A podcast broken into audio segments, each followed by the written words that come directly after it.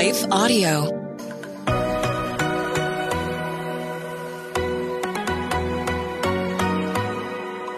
Do you sometimes doubt if you're truly hearing God's voice or if it's really your own? Or have you been in a season where it feels like He's completely silent? Have you been praying for a way to learn how to hear His voice more clearly? Hey, friends, I'm Rachel, host of the Hearing Jesus podcast.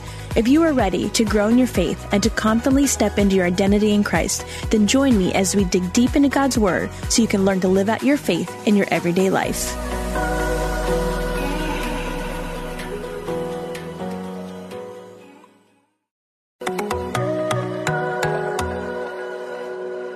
Hey, friends, welcome back to the Hearing Jesus podcast. I'm your host, Rachel Groll.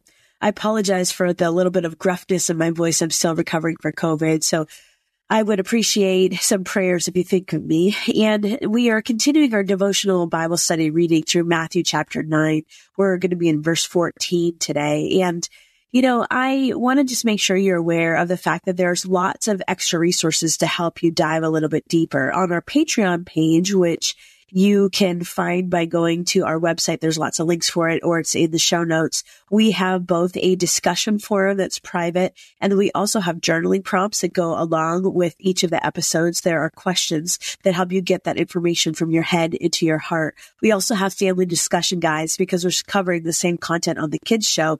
And the goal of the guide is to help you just wrap it all up together. You can use that as part of your devotions or just things to talk about at the dinner table. And then I also offer spiritual direction and life coaching. If you want to unpack some of this stuff together, I'd love to walk alongside of you and your family in that. So today I'm reading at chapter 9, starting at verse 14. We'll be reading 14 through 26. It says, Then John's disciples came and asked him, How is it that we and the Pharisees fast often, but your disciples do not fast? Jesus answered, How can the guests of the bridegroom mourn while he was with them? The time will come when the bridegroom will be taken from them, then they will fast. No one sews a patch of unshrunk cloth on an old garment, for the patch will pull away from the garment, making the tear worse.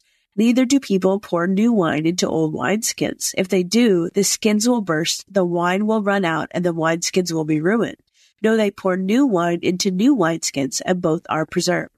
While he was saying this, a synagogue leader came and knelt before him and said, My daughter has just died but come and put your hand on her and she will live. Jesus got up and went with him, and so did his disciples. Just then, a woman who had been subject to bleeding for 12 years came up behind him and touched the edge of his cloak. She said to herself, if only I touch his cloak, I will be healed. Jesus turned and saw her. Take heart, daughter, he said, your faith has healed you. And the woman was healed at that moment. When Jesus entered the synagogue's leader's house, and saw the noisy crowd of people playing pipes, he said, Go away. The girl is not dead, but asleep. But they laughed at him. After the crowd had been put outside, he went in and took the girl by the hand, and she got up. News of this spread throughout all that region. You know, as we're going through this, as I go through these studies and all the different portions of scripture, I'm not really preaching through them. And this is one of the ones that's hard not to preach through them. I'm teaching through them. And I think there's a difference. I'm teaching the history and the background of the culture. And while there is some elements of what I might preach in each of these passages, there's so much rich content in this passage. And this is just a handful of verses. What is it? 10, 12 verses. So I want to get into a couple of things that I think will be helpful for you as you study this portion of scripture. The first is this idea of disciples. And so many of us just think of disciples as the disciples of Jesus, and we don't recognize that there were different kinds of disciples. So in that culture, the disciples would be one that would follow a teacher around. And so the disciples of John are people that are committed followers of the prophet John the Baptist. And so they would gather around him as he would prophesy or as he would baptize people, they would help him. They really followed him around and they followed the strict religious practices that John did and taught, such as things like fasting. The disciples of the Pharisees, which when we're learning about this passage in Mark and then also later in Matthew, it talks about this, the disciples of the Pharisees were most likely those that were in training to become Pharisees, of course. And so they also would have been immersed in the commitment of the Pharisees in the oral law and the rigorous practices that the Pharisees would have practiced at that time. So John's disciples here are questioning because they don't understand why the disciples of Jesus would not regularly fast as a sign of repentance. And it's interesting because in that culture, people would often hold the teachers responsible for the behavior of the disciples. And man, I think we'd be in trouble as teachers now if that were the case too. But there is some element there. You know, as a leader, I'm responsible for the people that I'm leading. And so the law at that time would require fasting only on the Day of Atonement. But culturally, there was lots of other fasts that had been added by the religious aspect of the Jewish faith and especially the groups of people like the Pharisees. So many of the Pharisees were actually at this point fasting two days a week without any water, especially during the dry season. And so fasting was this important practice that helped them in the process of prayer and to show repentance. And it would have been unusual for disciples of the prospective rabbis, which is what they were thinking Jesus was. It would have been unusual for them to avoid fasting. So in the response that Jesus gives, he says, how can the guests of the bridegroom mourn while he is with them? He's now alluding to himself as the bridegroom. And so it's interesting here because in the Old Testament, the bridegroom is referred to as Yahweh. And so the arrival of the kingdom of heaven is bringing this fulfillment of the promises of Israel, which of course should produce joy and rejoicing. And he's likening that now to this idea of the wedding feast. So the wedding feast in that culture would last about seven days. They would be partying for seven days long. And it was an obligation to have joy in that ceremonial space, so much so that the rabbis would pause giving out instructions when the bridal party would would come by. When there was a bridal party procession, the rabbis would even stop what they were doing.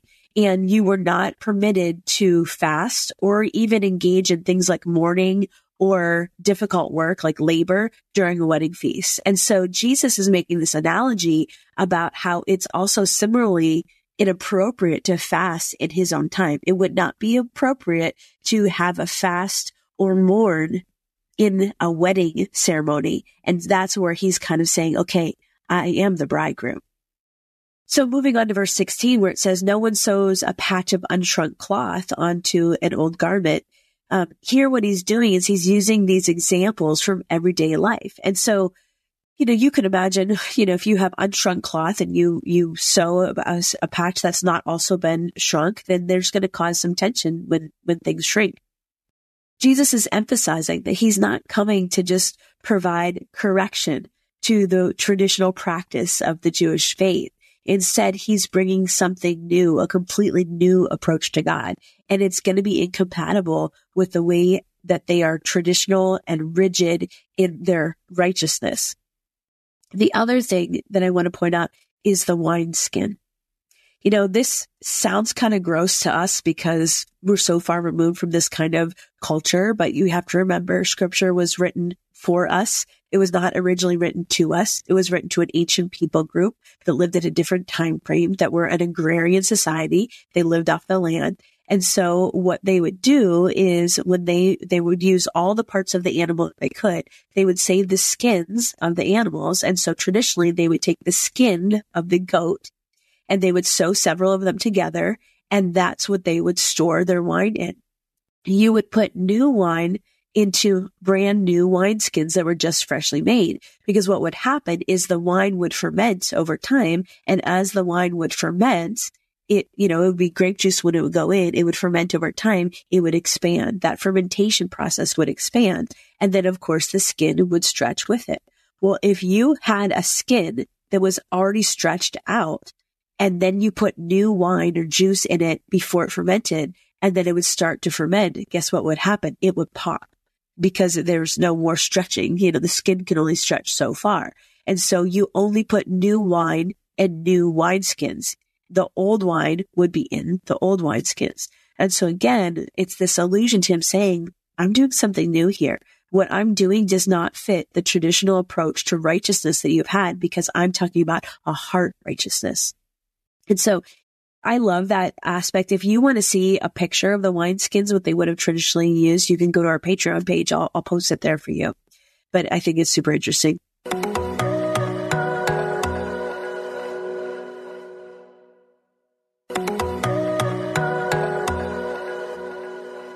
Down in verse 18. So this is where a shift happens. And I think it's so cool the way that Matthew writes this. So a shift happens and we're talking about a ruler that comes and kneels before Jesus. And Matthew just calls him a ruler here, but in other places in the other gospels in Mark and Luke, he's actually named, his name is Jairus. And that word for ruler means that Jairus was either a kind of community leader or he was a head of a synagogue board, which was also another kind of community leader. And so either way, what we know is Jairus had a place of honor within his community. He had a place of leadership and he functioned within the community as some sort of leader. And so by him as a leader, kneeling before Jesus, it's an indication that he's giving honor to him because kneeling is the appropriate position that somebody would take before God or a king or a superior. So even this ruler, this leader is recognizing who Jesus is. And of course, he's talking about the need that he has because his daughter has died. And then right away, what we also see is the story of this woman who had the issue of blood.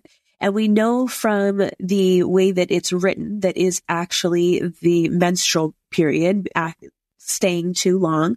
It's not like hemorrhaging from, you know, other diseases can cause hemorrhaging. That's not what's going on. She's literally having her menstrual period all month long.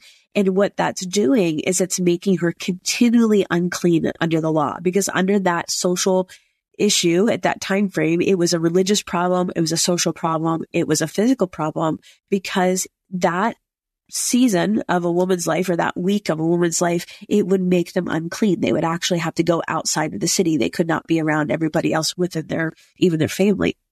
And so if that woman, as an unclean woman, even touched anyone's clothes, then that person that she touched would become ceremonially unclean for the rest of the day. And so she would make anyone unclean around her. So the fact that she was in a heavy crowd is kind of scandalous. I mean, you know, it's, it's a scandalous kind of faith where she should not have been in that crowd to begin with in the first place. And so many of the teachers would avoid touching women altogether because they don't want to be accidentally contaminated because you don't even, you can't tell necessarily when somebody's, you know, on their period. I know this is gross, guys. Hang with me. There's a point here.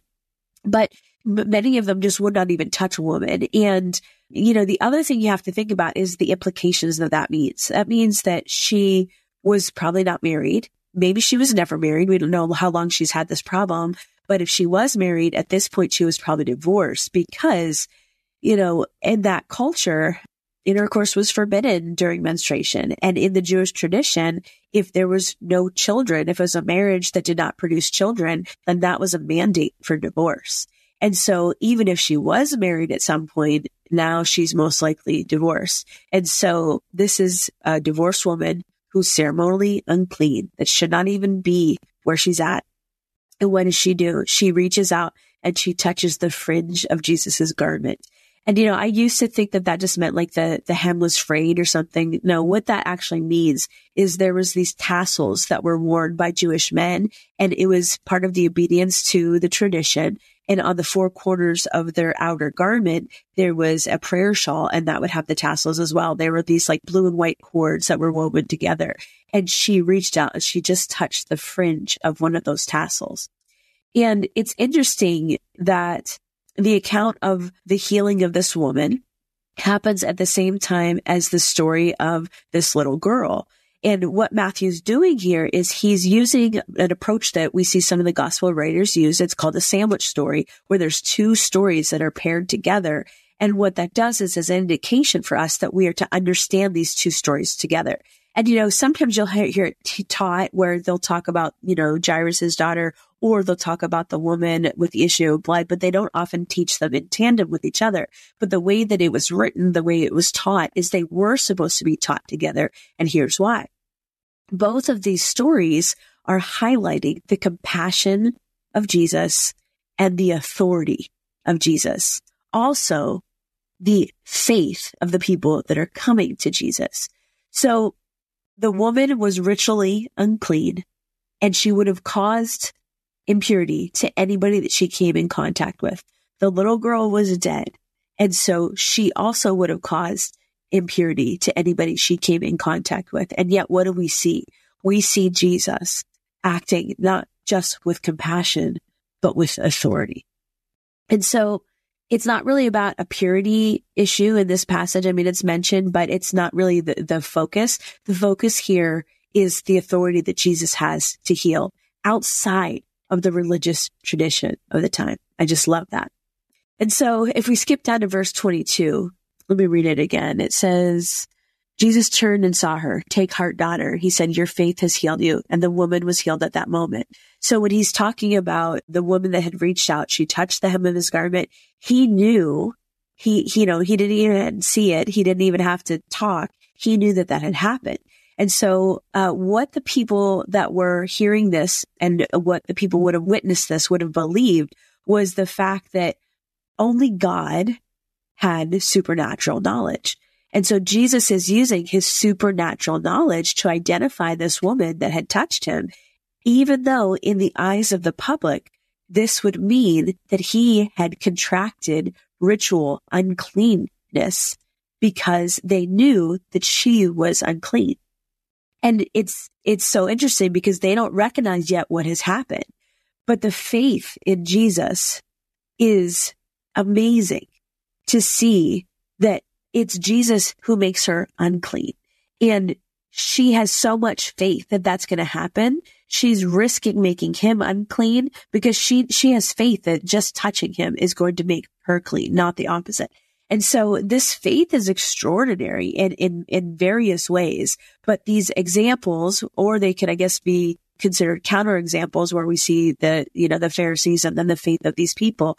They're contrasting even, you know, the scripture talks about the little faith back in chapter eight, the little faith that the disciples had. But yet we see this Jairus has such amazing faith and this unclean woman has such amazing faith. And Jesus is responding to this amazing faith.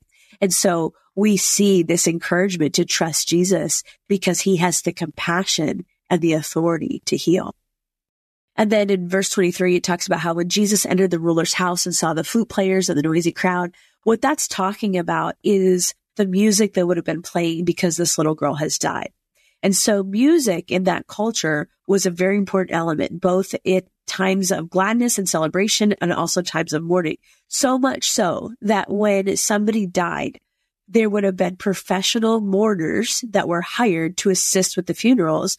And usually it was a couple of flute players and it would have been a couple of wailing women. And their job literally was to just cry out.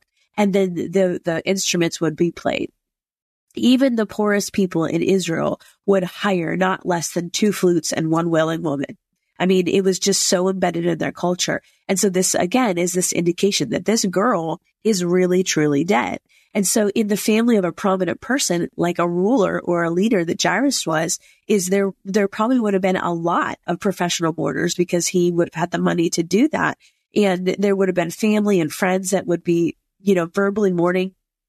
The difference between them and I think our modern day grief is they were not bashful about crying out and, and the mourning and the grief that they were suffering. It would have been a very loud, you know, there's music playing, there's flutes playing, there's professional wailers, there's people that are wailing and grieving. This is the scene that Jesus enters into. And so this was an important way in their culture that they dealt with the reality of death. And there was different rites that were associated with it and all of that. We're not going to get into all of that today, but this would go on for seven days. Okay. And this is the scene that Jesus walks into. He walks into the chaos. And it says after the crowd had been put outside, he went in and he took the girl by the hand and she got up. Touching a corpse would make somebody unclean for seven days. But Jesus, he's not unclean. He brings this little girl to life, which transforms her uncleanness into purity. This is the first time we see Jesus raising the dead. It's not the last time, but it's the first time we see in the Gospels Jesus raising the dead and how great an example of the amount of faith of Jairus that we see in this story and the compassion we see on Jesus and the authority he has to heal. I just want to remind you, we're going to go ahead, we're going to reread this passage, but I just want to remind you that that's the same Jesus we serve today. The same Jesus that healed and raised that little girl from the dead and healed that woman is the same Jesus we see today. Let's reread this. It says, Then John's disciples came and asked him, How is it that we and the Pharisees fast often, but your disciples do not fast?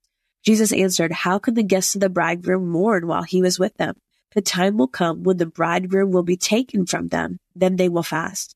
No one sews a patch of unshrunk cloth on an old garment, for the patch will pull away from the garment, making the tear worse. Neither do people pour new wine into old wineskins. If they do, the skins will burst, the wine will run out, and the wineskins will be ruined. Now they pour new wine into new wineskins, and both are preserved. While he was saying this, a synagogue leader came and knelt before him and said, My daughter has just died, but come and put your hand on her, and she will live. Jesus got up and went with him, and so did his disciples. Just then a woman who had been subject to bleeding for 12 years came up behind him and touched the edge of his cloak. She said to herself, If I only touch his cloak, I will be healed. Jesus turned and saw her. Take heart, daughter. He said, Your faith has healed you. And the woman was healed at that moment. When Jesus entered the synagogue leader's house and saw the noisy crowd and the people playing pipes, he said, Go away. The girl's not dead, but asleep.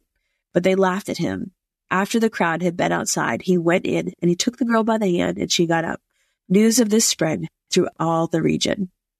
God, we praise you that you are the healer. You are the one with the compassion and the authority to heal. So God, we invite you as the healer into our lives. God, the areas of our lives that we have been afraid to trust you in, God, we trust you with that right now. God, help us to have the faith of Jairus. Help us to have the faith of the woman as they come to you as the healer. God, we thank you that when you show up, all of you shows up. So Lord God, would we ask that the Jesus that is the same yesterday, today, and tomorrow, the healer would show up in our lives, God, and held that to be a testimony to the lives of those around us, that they would recognize that we are not making you unclean, but it is you that exchange our sin and our shame and our brokenness for purity, God. We thank you and praise you for who you are. In Jesus' name we pray. Amen. Okay, friends, we'll talk tomorrow. Hey, friends, as we lean into a new month and we continue to learn and grow together, there's a couple resources I want to make sure you know about so you can take advantage of. The first is our Patreon page, and the link for that is in the show notes. And on the Patreon page, we have a couple things. We have a dedicated space that is for discussion, for asking questions. You get easy access to me where we talk about things, we hold each other accountable. There are resources that go with the show, like a journaling prompt worksheet download for every single adult show. We also have family discussion guides. And what's really been neat about those is that on the kids show, every day I talk about the same content that's on the adult show, just taught in a way that kids can understand. Then the family discussion guides create an environment for you to process that information with your children. You can use that at the dinner table or even as part of your devotional routine. There's some suggested prayer and activities and things to help you connect that content to the appropriate age for your children. So all of that is on the Patreon. Also, there's some prophetic words, extra videos, transcripts, all those kinds of things. The second is on our website. If you go to shehears.org, there's a shop resources page that has my Bible studies that I've written, links to different journaling Bibles, note taking Bibles, all sorts of resources to help you grow. And then also on our website, we have the coaching section. If you are finding that you need some spiritual direction or life coaching, that is available for you as well. And that's really good to help you process what you're learning. If you're feeling stuck, if you need to work through something, if something just isn't sitting right, or if you want to teach this content and you need to help develop a plan, I'm available to help you do that as well. Again, all of these are resources to help you grow in your spiritual life and hear God's voice more clearly. I want to take just a second to thank the team at Life Audio for their partnership with us on the podcast. If you go to lifeaudio.com, you will find dozens of other faith centered podcasts in their network. They've got shows about prayer, Bible study, parenting, and more. Hey, friends, if this podcast helped encourage, empower, or equip you in your walk with God, I would love it if you would head over to Apple Podcasts and leave me a review. That's the number one way you can support my show. You can also join our free Facebook community or Instagram page where I share inspirational tips, bonus content, resources, and prayer throughout the week. Hey, I want you to know I'm praying for you. Know that you are so loved. Keep going.